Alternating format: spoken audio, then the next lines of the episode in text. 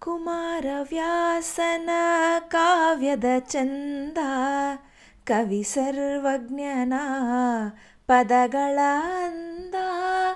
ದಾಸರು ಶರಣರು ನಾಡಿಗೆ ನೀಡಿದ ಭಕ್ತಿಯ ಗೀತೆಗಳ ಪರಮಾನಂದ. ರನ್ನನು ರಚಿಸಿದ ಹೊನ್ನಿನ ನುಡಿಯು, ಪಂಪನು ಹಾಡಿದ ಚಿನ್ನದ ನುಡಿಯು. ಕನ್ನಡ ತಾಯಿಯು ನೀಡಿದ ವರವು, ಸುಮಧುರ ಸುಂದರ ನುಡಿಯೋ. ಆಹಾ, ಜೇನಿನ ಹೊಳೆಯೋ, ಹಾಲಿನ ಮಳೆಯೋ. ಸುಧೆಯೋ, ಕನ್ನಡ ಸವಿನುಡಿಯೋ ವಾಣಿಯ ವೀಣೆಯ ಸ್ವರ ಮಾಧುರ್ಯವೋ, ಸುಮಧುರ ಸುಂದರ ನುಡಿಯೋ, ಆಹಾ, ಜೇನಿನ ಹೊಳೆಯೋ, ಹಾಲಿನ ಮಳೆಯೋ, ಸುಧೆಯೋ, ಕನ್ನಡ ಸವಿನುಡಿಯೋ ಸುಧೆಯೋ, ಕನ್ನಡ ಸವಿನುಡಿಯೋ ಎಲ್ಲರಿಗೂ ನಮಸ್ಕಾರ. ನಾನು ನಿಮ್ಮ ಮನುಪ್ರಿಯ. ನನ್ನ ಪಾಡ್ಕ್ಯಾಸ್ಟ್ ಚಾನಲ್ ಸ್ಮೃತಿ, ಶ್ರುತಿ, ಬಾಳೊಂದು ಭಾವಗೀತೆಗೆ ತಮ್ಮೆಲ್ಲರಿಗೂ ಆದರದ ಸ್ವಾಗತ. ಸಿರಿಗನ್ನಡ, ಕನ್ನಡದ ಕಂಪು, ಇದು ಎರಡನೇ ಸಂಚಿಕೆ. ನನ್ನ ಮೊದಲ ಸಂಚಿಕೆಯಲ್ಲಿ ಕರ್ನಾಟಕದ ಏಕೀಕರಣದ ಕೊಂಚ ಹಾದಿಯನ್ನು ಸವೆದೆವು. ಮತ್ತಷ್ಟು ದಾರಿಯನ್ನು ಈ ಸಂಚಿಕೆಯಲ್ಲಿ ಸವಿಸೋಣ. ಅದಕ್ಕೂ ಮುನ್ನ ತಾಯಿ ಕನ್ನಡಾಂಬೆ ಆ ಭುವನೇಶ್ವರಿಗೆ ನಿತ್ಯೋತ್ಸವವನ್ನು ಬೆಳಗೋಣ. ಕಳೆದ ಸಂಚಿಕೆಯಂತೆ ಈ ಬಾರಿಯೂ ಕೂಡ ಚಿಣ್ಣರ ಗಾಯನ ಮುಂದಿದೆ. ಸೃಷ್ಟಿ, ಐದು ವರ್ಷ, ಬೆಂಗಳೂರು. ತಮ್ಮ ಮುಂದೆ ಪ್ರಸ್ತುತಪಡಿಸಲಿದ್ದಾಳೆ ಕೆ. ಎಸ್. ನಿಸಾರ್ ಅಹಮದ್ರವರ ನಿತ್ಯೋತ್ಸವ ಗೀತೆ. ಜೋಗದ ಸಿರಿ ಬೆಳಕಿನಲ್ಲಿ, ತುಂಗೆಯ ತೆನೆ ಬಳುಕಿನಲ್ಲಿ ಸಹ್ಯಾದ್ರಿಯ ಲೋಹದ ದಿರ ಉತ್ತುಂಗದ ನಿರುಕಿನಲ್ಲಿ ನಿತ್ಯ ಹರತ್ ಹರಿತ್ವರ್ಣವನದ ತೇಕ ಗಂಧ ತರುಗಳಲ್ಲಿ ನಿತ್ಯೋತ್ಸವ, ತಾಯಿ ನಿತ್ಯೋತ್ಸವ, ನಿನಗೆ ನಿತ್ಯೋತ್ಸವ, ತಾಯಿ ನಿತ್ಯೋತ್ಸವ. ಇತಿಹಾಸದ ನಿಮದಲ್ಲಿನ ಸಿಂಹಾಸನ ಮಾಲೆ ಅಲ್ಲಿ ಗತ ಸಾಹಸ ಸಾರುತ್ತಿರುವ ಶಾಸನಗಳ ಸಾಲಿನಲ್ಲಿ ಓಲೆಗರಿಯ ಸಿರಿಗಳಲ್ಲಿ, ದೇಗುಲಗಳ ಭಿತ್ತಿಗಳಲ್ಲಿ ನಿತ್ಯೋತ್ಸವ, ತಾಯಿ ನಿತ್ಯೋತ್ಸವ, ನಿನಗೆ ನಿತ್ಯೋತ್ಸವ, ತಾಯಿ ನಿತ್ಯೋತ್ಸವ.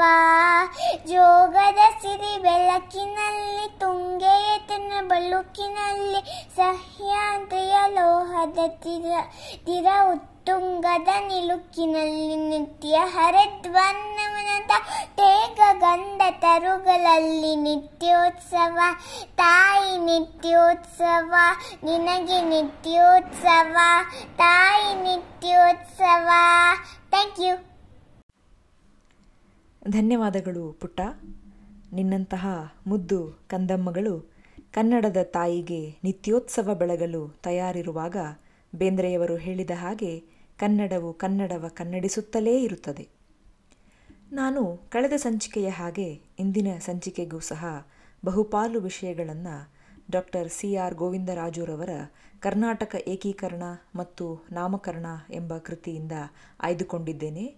ಬಹಳಷ್ಟು ವಿಚಾರಗಳನ್ನು ಈ ಪುಸ್ತಕದಿಂದ ಯಥಾವತ್ ತೆಗೆದುಕೊಂಡು ತಮ್ಮ ಮುಂದೆ ಪ್ರಸ್ತುತಪಡಿಸಲಿದ್ದೇನೆ. ಕಳೆದ ಸಂಚಿಕೆಯಲ್ಲಿ ಕರ್ನಾಟಕ ವಿದ್ಯಾವರ್ಧಕ ಸಂಘ ಎಂದು ಪ್ರಸ್ತಾಪಿಸಿದ್ದು ಸರಿಯಷ್ಟೇ. ಇದನ್ನು ರಾಮಚಂದ್ರ ಹನುಮಂತರಾವ್ ದೇಶಪಾಂಡೆ ಎಂಬುವವರು ಇಪ್ಪತ್ತನೇ ಜುಲೈ ಹದಿನೆಂಟುನೂರ ತೊಂಬತ್ತರಂದು ಧಾರವಾಡದಲ್ಲಿ ಸ್ಥಾಪಿಸಿದರು. ಇದರ ಮುಖ್ಯ ಉದ್ದೇಶವೇ ಕನ್ನಡ ಸಂಸ್ಕೃತಿ ಮತ್ತು ಭಾಷೆಯನ್ನು ಎಲ್ಲೆಡೆ ಪ್ರಚುರಪಡಿಸುವುದು ಮತ್ತು ಏಕೀಕರಣ. ಏಕೀಕರಣ ಅಂದ್ರೇನು ಅಂತ ನೀವು ಕೇಳಬಹುದು. ಒಂದೇ ಭಾಷೆಯನ್ನಾಡುವ ಜನರನ್ನು ಒಂದು ಪ್ರಾಂತ್ಯವೆಂದು ಗುರುತಿಸಿ ಒಂದೇ ರಾಜಕೀಯ ಆಡಳಿತದ ಕೆಳಗೆ ಆ ಇಡೀ ಭೂಭಾಗವನ್ನು ತರುವುದು. ಹಾಗಾದರೆ ಏಕೀಕರಣ ಏಕೆ ಬೇಕಾಗಿತ್ತು? ಏಕೆಂದರೆ ಕನ್ನಡ ಮಾತನಾಡುವ ಜನರು ಬೇರೆ ಬೇರೆ ಕಡೆ ಹರಿದು ಹಂಚಿ ಹೋಗಿದ್ದರು. ಇಂದು ನಾವು ಕರೆಯುವ ಕಿತ್ತೂರು ಕರ್ನಾಟಕ, ಕಲ್ಯಾಣ ಕರ್ನಾಟಕ, ಕರಾವಳಿ ಕನ್ನಡಿಗರು, ಮದ್ರಾಸ್ನ ಆಡಳಿತಕ್ಕೆ ಒಳಪಟ್ಟ ಕನ್ನಡದ ಪ್ರಾಂತ್ಯಗಳು, ಮೈಸೂರು ರಾಜ್ಯ ಹೀಗೆ ಬೇರೆ ಬೇರೆ ಕಡೆ ಹಂಚಲ್ಪಟ್ಟಿತ್ತು. ಇದಲ್ಲದೆ ಹೈದರಾಬಾದ್ ಕರ್ನಾಟಕ, ಈಗ ನಾವು ಅದನ್ನು ಕಲ್ಯಾಣ ಕರ್ನಾಟಕ ಅಂತೇನು ಕರಿತೇವೆ, ಅಲ್ಲಿ ಉರ್ದು ಭಾಷೆಯನ್ನು ಕನ್ನಡಿಗರ ಮೇಲೆ ಹೇರಲಾಗ್ತಾ ಇತ್ತು. ಇನ್ನು ಮುಂಬೈ ಕರ್ನಾಟಕದಲ್ಲಿ ಈಗ ನಾವು ಅದನ್ನು ಕಿತ್ತೂರು ಕರ್ನಾಟಕ ಅಂತ ಬದಲಾಯಿಸೋದಕ್ಕೋಸ್ಕರ ಸಜ್ಜಾಗಿದ್ದೇವೆ. ಅಲ್ಲಿ ಮರಾಠಿ ಭಾಷೆಯನ್ನು, ಈ ಕಡೆ ತಮಿಳು, ಆಂಧ್ರದ ಗಡಿಯ ಭಾಗಗಳಲ್ಲಿ ತೆಲುಗು, ಆದ್ದರಿಂದ ಏಕೀಕರಣದ ಪ್ರಾಮುಖ್ಯತೆ ಮತ್ತು ಅದರ ಅವಶ್ಯಕತೆ ಮನವರಿಕೆಯಾಗಿ ಮನದಟ್ಟಾಗಿದ್ದು ಉತ್ತರ ಕರ್ನಾಟಕದವರಿಗೆ ಹೆಚ್ಚು ಎಂದರೆ ತಪ್ಪಾಗಲಾರದು ಅಲ್ವೇ? ಮತ್ತು ಅದರಲ್ಲಿ ವಿದ್ಯಾವರ್ಧಕ ಸಂಘದ ಪಾತ್ರ ಮಹತ್ವವಾದದ್ದು. ಯಾವಾಗಲೂ ಅಷ್ಟೇ, ನಮ್ಮ ಅಸ್ತಿತ್ವಕ್ಕೆ ಧಕ್ಕೆ ಬರಲು ಪ್ರಾರಂಭವಾದಾಗಲೇ ನಾವು ಜಾಗೃತರಾಗಿ ಸಿಡಿದೇಳುವುದು. ಅಲ್ಲಿಯ ತನಕ ಎಲ್ಲವನ್ನೂ ನಾವು ಶಾಶ್ವತ ಎಂದೇ ಸ್ವೀಕರಿಸಿರುತ್ತೇವೆ. ಅದು ಸ್ವಾತಂತ್ರ್ಯ ಸಂಗ್ರಾಮವಿರಬಹುದು ಅಥವಾ ಕರ್ನಾಟಕದ ಏಕೀಕರಣವಿರಬಹುದು. ಎರಡಕ್ಕೂ ಅನ್ವಯಿಸುತ್ತದೆ. ಮುಖ್ಯವಾಗಿ ಮರಾಠಿ, ಗುಜರಾತಿ ಮತ್ತು ಬಂಗಾಳಿ ಭಾಷೆಗಳ ಪ್ರಭಾವ ನಮ್ಮ ಅಸ್ಮಿತತೆಗೆ ಧಕ್ಕೆ ತರಲು ಪ್ರಾರಂಭಿಸಿದ್ದು ಮುಂಬೈ, ಕರ್ನಾಟಕದಲ್ಲಿ. ಅದಕ್ಕಾಗಿಯೇ ಕರ್ನಾಟಕ ವಿದ್ಯಾವರ್ಧಕ ಸಂಘ ಧಾರವಾಡದಲ್ಲಿ ಪ್ರಾರಂಭಗೊಂಡಿತು. ಇನ್ನೊಂದು ಬಹುಮುಖ್ಯವಾದ ಘಟ್ಟವನ್ನು ನಾವು ಈ ಭಾಷೆಯ ಆಧಾರದ ಮೇಲೆ ಉಂಟಾದ ಏಕೀಕರಣ ಚಳುವಳಿಯಿಂದ ಕಾಣಬಹುದು. ಅದೇನೆಂದರೆ ಒಡೆದಾಳುವ ನೀತಿಗೆ ಹೆಸರುವಾಸಿಯಾದ ಬ್ರಿಟಿಷರು ಭಾರತೀಯರಲ್ಲಿ ಮತೀಯ ಆಧಾರದ ವಿ, ವಿಷ ಬೀಜ ಬಿತ್ತಿ ಬಿರುಕನ್ನುಂಟು ಮಾಡಿದ್ದರು. ಆದರೆ ಈ ಭಾಷಾಭಿಮಾನದಿಂದ ಜನರಲ್ಲಿದ್ದ ಈ ಭೇದ ನಿಧಾನವಾಗಿ ತೆರೆಗೆ ಸರಿಯಲು ಪ್ರಾರಂಭವಾಗಿತ್ತು. ಜನರು ಭಾಷೆಯೊಂದರಿಂದಲೇ ಪ್ರಾಂತ್ಯಾಭಿಮಾನವನ್ನು, ದೇಶಾಭಿಮಾನವನ್ನು ವ್ಯಕ್ತಪಡಿಸಲು ಪ್ರಾರಂಭಿಸಿದ್ದರು. ಕನ್ನಡಿಗರಲ್ಲಿ ಈ ಒಂದು ಐಕ್ಯಮತ ಸ್ವಲ್ಪ ಕಷ್ಟಪಟ್ಟು ಬಂದಿತು ಎನ್ನಬಹುದು. ಉದಾಹರಣೆಗೆ ಹತ್ತೊಂಬತ್ತು ನೂರ ಏಳರ ಜೂನ್ ಎರಡು ಮತ್ತು ಮೂರನೇ ದಿನಗಳಂದು ಧಾರವಾಡದಲ್ಲಿ ಬಹಳ ಮುಖ್ಯವಾದ ಸಭೆಯೊಂದು ಸೇರಿತು. ಅದ್ಯಾವುದು ಅಂದರೆ ಅಖಿಲ ಕರ್ನಾಟಕ ಗ್ರಂಥಕರ್ತರ ಸಮ್ಮೇಳನದ ಸಭೆ. ಕನ್ನಡ ಸಾಹಿತ್ಯ, ಗ್ರಂಥಗಳ ಪ್ರಕಟಣೆಯ ಹಿನ್ನೆಲೆಯಲ್ಲಿ ಚರ್ಚಿಸುವ ಸಲುವಾಗಿ ಸೇರಿದ್ದ ಮೊಟ್ಟ ಮೊದಲ ಸಭೆ ಇದಾಗಿತ್ತು. ಇದರಲ್ಲಿ ಸಾಹಿತಿಗಳು, ಪ್ರಕಾಶಕರು ಎಲ್ಲರೂ ಇದ್ದರು ಅಖಿಲ ಕರ್ನಾಟಕವನ್ನು ಪ್ರತಿನಿಧಿಸುವ ಸಲುವಾಗಿ ಇದರ ಎರಡನೇ ಸಭೆಯನ್ನು ಮೈಸೂರು ಸಂಸ್ಥಾನದ ಬೆಂಗಳೂರಿನಲ್ಲಿ ನಡೆಸಲು ಯೋಜಿಸಲಾಗಿತ್ತು. ಆದರೆ ಮೈಸೂರಿಗರು ಉತ್ತರ ಕರ್ನಾಟಕದ ಕನ್ನಡಿಗರ ಈ ಬಯಕೆಯನ್ನು ರಾಜಕೀಯವಾದ ಸಭೆ ಸಮಾರಂಭಗಳು ಎಂಬ ನೆಪ ಒಡ್ಡಿ ದೂರ ಸರಿದು ನಿಂತರು. ಇವರಿಗೆ ಈ ಸಭೆ ಸಾಂಸ್ಕೃತಿಕವಾದದ್ದು ಅಂತ ಅನ್ನಿಸಲಿಲ್ಲ. ಇದರಿಂದ ಬೇಸತ್ತ ವಿದ್ಯಾವರ್ಧಕ ಸಂಘದ ಸದಸ್ಯರು ಆಲೂರು ವೆಂಕಟಾಯರ ನೇತೃತ್ವದಲ್ಲಿ ಹತ್ತೊಂಬತ್ತು ನೂರ ಎಂಟು ಮೂವತ್ತನೇ ಮೇ ಎರಡನೇ ಸಭೆಯನ್ನು ಸಹ ಧಾರವಾಡದಲ್ಲೇ ನೆರವೇರಿಸಿದರು. ಇದಾದ ಮೇಲೆ, ಈ ಒಂದು ಸಭೆಯ ಆದ ಮೇಲೆ ಬಂಗಾಳಿ ಭಾಷಿಗರ ವಂಗಭಂಗದಿಂದ ಪ್ರೇರಣೆಗೊಂಡ ತೆಲುಗು ಭಾಷಿಕರು ಆಂಧ್ರ ಮಹಾಸಭಾವನ್ನು ಸ್ಥಾಪನೆ ಮಾಡಿದರು. ಇದು ಆಲೂರು ವೆಂಕಟರಾಯರೇ ಮೊದಲುಗೊಂಡು ಇನ್ನಿತರೆ ಕನ್ನಡದ ಧುರೀಣರಿಗೂ ನಾವಿನ್ನು ಗ್ರಂಥಕರ್ತರ ಸಭೆಯನ್ನು ಮೈಸೂರು ಪ್ರಾಂತ್ಯದಲ್ಲಿ ಮಾಡಲೇಬೇಕು ಎಂಬ ನಿಲುವನ್ನು ತಾಳುವಂತೆ ಮಾಡಿ ಮೂರನೇ ಸಭೆಯನ್ನು ಬೆಂಗಳೂರಿನಲ್ಲಿ ಮಾಡಬೇಕೆಂದು ಯೋಜಿಸಿ ಅದು ಮುಂದೆ ಕರ್ನಾಟಕ ಸಾಹಿತ್ಯ ಪರಿಷತ್ತಿನ ಸ್ಥಾಪನೆಗೆ ಕಾರಣವಾಯಿತು. ಪ್ರಾರಂಭದ ದಿನಗಳಲ್ಲಿ ಈ ಪರಿಷತ್ತು ಏಕೀಕರಣದ ಕೈಂಕರ್ಯದಿಂದ ಕೊಂಚ ದೂರವೇ ಇತ್ತು. ಕ್ರಮೇಣ ಲೀನವಾಯಿತು ಎಂದರೆ ತಪ್ಪಾಗಲಾರದು. ಹಿಂದಿನ ಸಂಚಿಕೆಯಲ್ಲಿ ಹೇಳಿದ ಹಾಗೆ ಹೊನ್ನಾಪುರ ಮಠ ಅವರ ಮನೆಯಲ್ಲಿ ಚರ್ಚೆಗಳು ನಡೆದು ಕರ್ನಾಟಕ ಸಭಾವನ್ನು ಹುಟ್ಟುಹಾಕಲಾಯಿತು. ಕರ್ನಾಟಕ ಸಭಾದ ಸ್ಥಾಪನೆಯು ಕರ್ನಾಟಕತ್ವದ ಅಥವಾ ಏಕೀಕರಣದ ಚಳುವಳಿಯ ಸಾಂಸ್ಥಿಕ ರೂಪ ಪಡೆದ ಮೊಟ್ಟ ಮೊದಲ ರಾಜಕೀಯ ಸಂಸ್ಥೆ ಎಂದು ದಾಖಲಿಸಬಹುದು. ಈ ಸಂಸ್ಥೆಯ ಹುಟ್ಟಿಗೆ, ಕಾರ್ಯಚಟುವಟಿಕೆಗಳಿಗೆ ಕಡಪ ರಾಘವೇಂದ್ರ ರಾಯರೇ ಮೂಲ ಕಾರಣಕರ್ತರು. ಕರ್ನಾಟಕದ ಅಸ್ತಿತ್ವಕ್ಕಾಗಿ ಪ್ರತಿಯೊಬ್ಬ ಕನ್ನಡಿಗನಲ್ಲೂ ಏಕೀಕರಣದ ಬಗ್ಗೆ ಸ್ಪಷ್ಟ ಕಲ್ಪನೆ ಮೂಡುವಂತೆ ಅವರು ಮಾಡಿದರು. ಕನ್ನಡ ಪ್ರದೇಶಗಳ ಒಟ್ಟುಗೂಡುವಿಕೆಯ ಒಟ್ಟುಗೂಡುವಿಕೆಯ ಅವಶ್ಯಕತೆಯನ್ನು ಅಭಿವ್ಯಕ್ತಪಡಿಸಲು ವಿವಿಧ ಭಾಗಗಳಲ್ಲಿ ಸಂಚರಿಸಿ ಒಂದು ಲಕ್ಷ ಜನರ ಸಹಿಯನ್ನು ಅವರು ಸಂಗ್ರಹ ಮಾಡಿದರು. ಆ ದಿನ, ಆವತ್ತು, ಆ ವರ್ಷ ಭಾರತಕ್ಕೆ ಬಂದಿದ್ದ ಮ್ಯಾಂಟಗೋ ಚೇಮ್ಸ್ಫರ್ಡ್ ಆಯೋಗಕ್ಕೆ ಹತ್ತೊಂಬತ್ತು ನೂರ ಹದಿನೇಳರಲ್ಲಿ ಈ ಒಂದು ಮನವಿಯನ್ನು ಒಪ್ಪಿಸಲಾಯಿತು ಕೂಡ. ಹತ್ತೊಂಬತ್ತು ನೂರ ಹದಿನಾರರಲ್ಲಿ ಮೊದಲನೇ ಜಾಗತಿಕ ಯುದ್ಧ ಪ್ರಾರಂಭ ಆಗಿತ್ತು. ಬ್ರಿಟಿಷರ ವಿರುದ್ಧ ಐರ್ಲೆಂಡ್ ಹೋಮ್ ರೂಲನ್ನು ಸಾರಿತ್ತು. ಭಾರತದಲ್ಲಿ ಬ್ರಿಟಿಷರ ಒಡೆದಾಳುವ ನೀತಿಗೂ ಕೂಡ ಗಂಡಾಂತರ ಒದಗಿ ಬಂದಿತ್ತು. ಭಾರತದಲ್ಲಿ ಆನಿ ಬೆಸೆಂಟ್ರವರು ಹೋಮ್ ರೂಲ್ ಲೀಗನ್ನು ಪ್ರಾರಂಭಿಸಿದರು. ತಿಲಕರು ಪುಣಾದಲ್ಲಿ ಮತ್ತು ಬೆಸೆಂಟರು ಮದ್ರಾಸ್ನಲ್ಲಿ ಎರಡು ಕೇಂದ್ರಗಳನ್ನಾಗಿರಿಸಿ ಹೋಮ್ ರೂಲ್ ಚಳುವಳಿಯನ್ನು ಚುರುಕುಗೊಳಿಸಿದ್ದರು. ತಿಲಕರು ಬೆಳಗಾವಿಯನ್ನು ಒಂದು ಕೇಂದ್ರವನ್ನಾಗಿ ಮಾಡಿದರು. ಇದರಿಂದ ಕನ್ನಡಿಗರ ಹೋರಾಟಕ್ಕೆ ಮತ್ತಷ್ಟು ಹುಮ್ಮಸ್ಸು ದೊರಕಿದಂತಾಗಿತ್ತು. ಉತ್ತರ ಕರ್ನಾಟಕದಲ್ಲಿನ ಹೋಮ್ ರೂಲ್ ಚಳುವಳಿ ಮೈಸೂರಿಗರನ್ನೂ ಸೆಳೆದುಕೊಳ್ಳದೆ ಬಿಟ್ಟಿರಲಿಲ್ಲ. ಸಾಹಿತ್ಯ ಪರಿಷತ್ತು ಹಾಗೂ ಮಹಾರಾಜರ ಆಶ್ರಯದಲ್ಲಿ ಇಲ್ಲಿನ ಕನ್ನಡ ಚಟುವಟಿಕೆಗಳು ಕೇವಲ ಮೈಸೂರು ಸಂಸ್ಥಾನಕ್ಕೆ ಮೀಸಲಾಗಿದ್ದ ಸಂದರ್ಭ ಆ ಹೊತ್ತಿನದು. ಅಂಥದ್ದರಲ್ಲಿ ಮೈಸೂರು ವಿಶ್ವವಿದ್ಯಾಲಯದ ಸ್ಥಾಪನೆಯೂ ಕೂಡ ಒಂದು. ಅದಲ್ಲದೆ ಆರಂಭಿಕ ಮೂರು ಸಾಹಿತ್ಯ ಸಮ್ಮೇಳನಗಳನ್ನು ಬೆಂಗಳೂರಿನಲ್ಲಿ, ಮೈಸೂರಿನಲ್ಲಿ ನಡೆ, ನಡೆಸಿರುವುದು ಈ ಮಾತಿಗೆ ಒಳ್ಳೆಯ ಉದಾಹರಣೆ.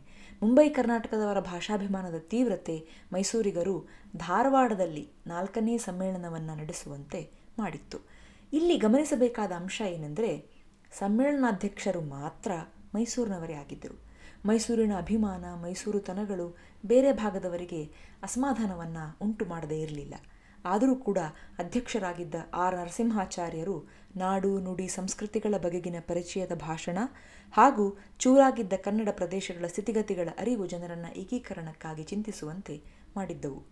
ಬೆಂಗಳೂರಿನ ಪರಿಷತ್ತನ್ನು ಧಾರವಾಡದ ವಿದ್ಯಾವರ್ಧಕ ಸಂಘಕ್ಕೆ ಹೋಲಿಕೆ ಮಾಡಿ ನೋಡಿದಲ್ಲಿ ಏಕೀಕರಣಕ್ಕೆ ಈಗಾಗಲೇ ಹೇಳಿದ ಹಾಗೆ ಪರಿಷತ್ತು ಅಂಥ ಹುಮ್ಮಸ್ಸನ್ನು ಪ್ರಾರಂಭಿಕ ವರ್ಷಗಳಲ್ಲಿ ತೋರಿಸಿರಲಿಲ್ಲ. ಯಾಕಂದರೆ ಪರಿಷತ್ತು ಸಾಂಸ್ಕೃತಿಕ ವೇದಿಕೆ, ಏಕೀಕರಣದ ಸಾಮಾಜಿಕ ರಾಜಕೀಯ ವಿಚಾರಗಳನ್ನು ಈ ಪರಿಷತ್ನಲ್ಲಿ ಚರ್ಚಿಸುವುದು ಸರಿಯಲ್ಲ ಎನ್ನುವುದು ಮೈಸೂರುವಾದಿಗಳ ಧೋರಣೆಯಾಗಿತ್ತು. ಅಂದರೆ ಹಳೆ ಮೈಸೂರಿನಲ್ಲಿಯೂ ರಾಜಕೀಯ ವಿಚಾರಗಳನ್ನು ಚರ್ಚಿಸುವ ಒಂದು ಪ್ರಾತಿನಿಧಿಕ ಸಂಸ್ಥೆಯೊಂದರ ಅವಶ್ಯಕತೆ ಕಾಣಿಸಿಕೊಂಡಿತು ಈ ಒಂದು ಜರೂರು ಕಾಣಿಸಿಕೊಳ್ಳಲು ಸಮಕಾಲೀನ ಏಕೀಕರಣದ ತುರ್ತುಗಳೇ ಕಾರಣ. ಪರಿಷತ್ತು ಏಕೀಕರಣದ ಬಗೆಗೆ ಮಾತನಾಡಿದ್ದ ಸಂದರ್ಭದಲ್ಲಿ ವಿದ್ಯಾವರ್ಧಕ ಸಂಘ ಮೊದಲ ಬಾರಿಗೆ ಒಂದು ಗೊತ್ತುವಳಿಯನ್ನು ಸ್ವೀಕರಿಸಿರುವುದು ಒಂದು ದಾಖಲಾರ್ಹ ಸಂಗತಿ. ಅದನ್ನು ಹೇಳೋದಾದರೆ ಅದೇನಾಗಿತ್ತು ಗೊತ್ತುವಳಿ ಅಂದರೆ ಬ್ರಿಟಿಷ್ ಅಧಿಕಾರಕ್ಕೆ ಒಳಗಾದ ಎಲ್ಲ ಕನ್ನಡ ಊರು, ತಾಲೂಕು, ಜಿಲ್ಲೆಗಳನ್ನು ಒಟ್ಟುಗೂಡಿಸಿ ಒಂದು ರಾಜಕೀಯ ವಿಭಾಗವನ್ನು ಮಾಡಿ ಅದಕ್ಕೆ ಕರ್ನಾಟಕ ಪ್ರಾಂತ್ಯವೆಂದು ಕರೆಯುವ ಬಗ್ಗೆ ಸರಕಾರಕ್ಕೆ ಭಿನ್ನಹ ಮಾಡಬೇಕು. ಉದಾಹರಣಾರ್ಥ, ಸೊಲ್ಲಾಪುರ ಜಿಲ್ಲೆಯ ಕೆಲವು ಭಾಗ ಕನ್ನಡವಿರುತ್ತದೆ. ಮದ್ರಾಸ್ ಇಲಾಖೆಯಲ್ಲಿ ಬಳ್ಳಾರಿ, ದಕ್ಷಿಣ ಕನ್ನಡ, ಈ ಜಿಲ್ಲೆಗಳೂ ಕೂಡ ಕನ್ನಡವಿದ್ದು, ಕಡಪ, ಕರ್ನೂಲ್, ಅನಂತಪುರ್ ಮುಂತಾದ ಜಿಲ್ಲೆಗಳ ಎಷ್ಟೋ ಹಳ್ಳಿಗಳಲ್ಲಿ ತಾಲೂಕುಗಳು ಕನ್ನಡ ಇರುತ್ತವೆ. ಇವುಗಳೆಲ್ಲ, ಇವುಗಳನ್ನೆಲ್ಲ ಒಟ್ಟುಗೂಡಿಸಿ ಒಂದು ಕರ್ನಾಟಕ ಇಲಾಖೆ ಅಥವಾ ಪ್ರಾಂತ್ಯವೆಂಬ ರಾಜಕೀಯ ವಿಭಾಗವನ್ನು ಮಾಡಿದರೆ ಕನ್ನಡಿಗರ ಐಕ್ಯಕ್ಕೂ ಹಿತಕ್ಕೂ ಬೆಳವಣಿಗೆಗೂ ಅನುಕೂಲವಾಗುವುದು ಎಂಬಂತಹ ಒಂದು ಗೊತ್ತುವಳಿಯನ್ನು ಸ್ವೀಕಾರ ಮಾಡಿತು. ಸಂಘ ಹಾಗೂ ಪರಿಷತ್ತು ಇವೆರಡೂ ನಾಡು, ನುಡಿ, ಸಾಹಿತ್ಯ, ಸಾಂಸ್ಕೃತಿಕ ವಿಚಾರಗಳಿಗೆ ಮೀಸಲಾದ ಸಂಸ್ಥೆಗಳೇ ಆದರೂ ಏಕೀಕರಣದ ವಿಚಾರದಲ್ಲಿ ಭಿನ್ನತೆಗಳಿದ್ದವು. ಈ ವಿಚಾರವಾಗಿ ಸಂಘವು ಬಿಚ್ಚು ಮನಸ್ಸಿನಿಂದ ಉತ್ಸಾಹದಿಂದ ಮಾತನಾಡಿದಷ್ಟು ಆರಂಭದ ದಿನಗಳಲ್ಲಿ ಪರಿಷತ್ತು ಮಾತನಾಡಲಿಲ್ಲ. ಇದಕ್ಕೆ ಮುಖ್ಯ ಕಾರಣ ಉತ್ತರ ಕರ್ನಾಟಕದ ಕನ್ನಡಿಗರಿಗೆ ಇದ್ದ ಏಕೀಕರಣದ ತುರ್ತು ಮೈಸೂರಿಗೆ ಇಲ್ಲದಿದ್ದುದು. ಆತ್ಮೀಯ ಕೇಳುಗರೆ, ನನ್ನ ಇಂದಿನ ಸಂಚಿಕೆಯನ್ನು ಇದರೊಂದಿಗೆ ನಿಲ್ಲಿಸುತ್ತೇನೆ. ಕರ್ನಾಟಕದ ಏಕೀಕರಣ ಎಂಬುದು ಒಂದೆರಡು ವರ್ಷಗಳಲ್ಲಿ ನಡೆದ ಘಟನೆಯಲ್ಲ. ವಿಸ್ತರಿಸಿದಷ್ಟು ತೆರೆದುಕೊಳ್ಳುತ್ತಲೇ ಹೋಗುತ್ತದೆ. ಮುಂದಿನ ಸಂಚಿಕೆಯಲ್ಲಿ ಏಕೀಕರಣದ ಮುಂದುವರೆದ ಚಟುವಟಿಕೆಗಳ ವಿದ್ಯಮಾನಗಳ ಕುರಿತು ತಿಳಿದುಕೊಳ್ಳೋಣ. ಕನ್ನಡಿಗರು ಸಿರಾಗಿ ಕನ್ನಡಂ, ಬಾಳ್ಗೆ ಸಿರಿಗನ್ನಡಂ ಗೆಲ್ಗೆ. ಶುಭರಾತ್ರಿ, ಧನ್ಯವಾದಗಳು.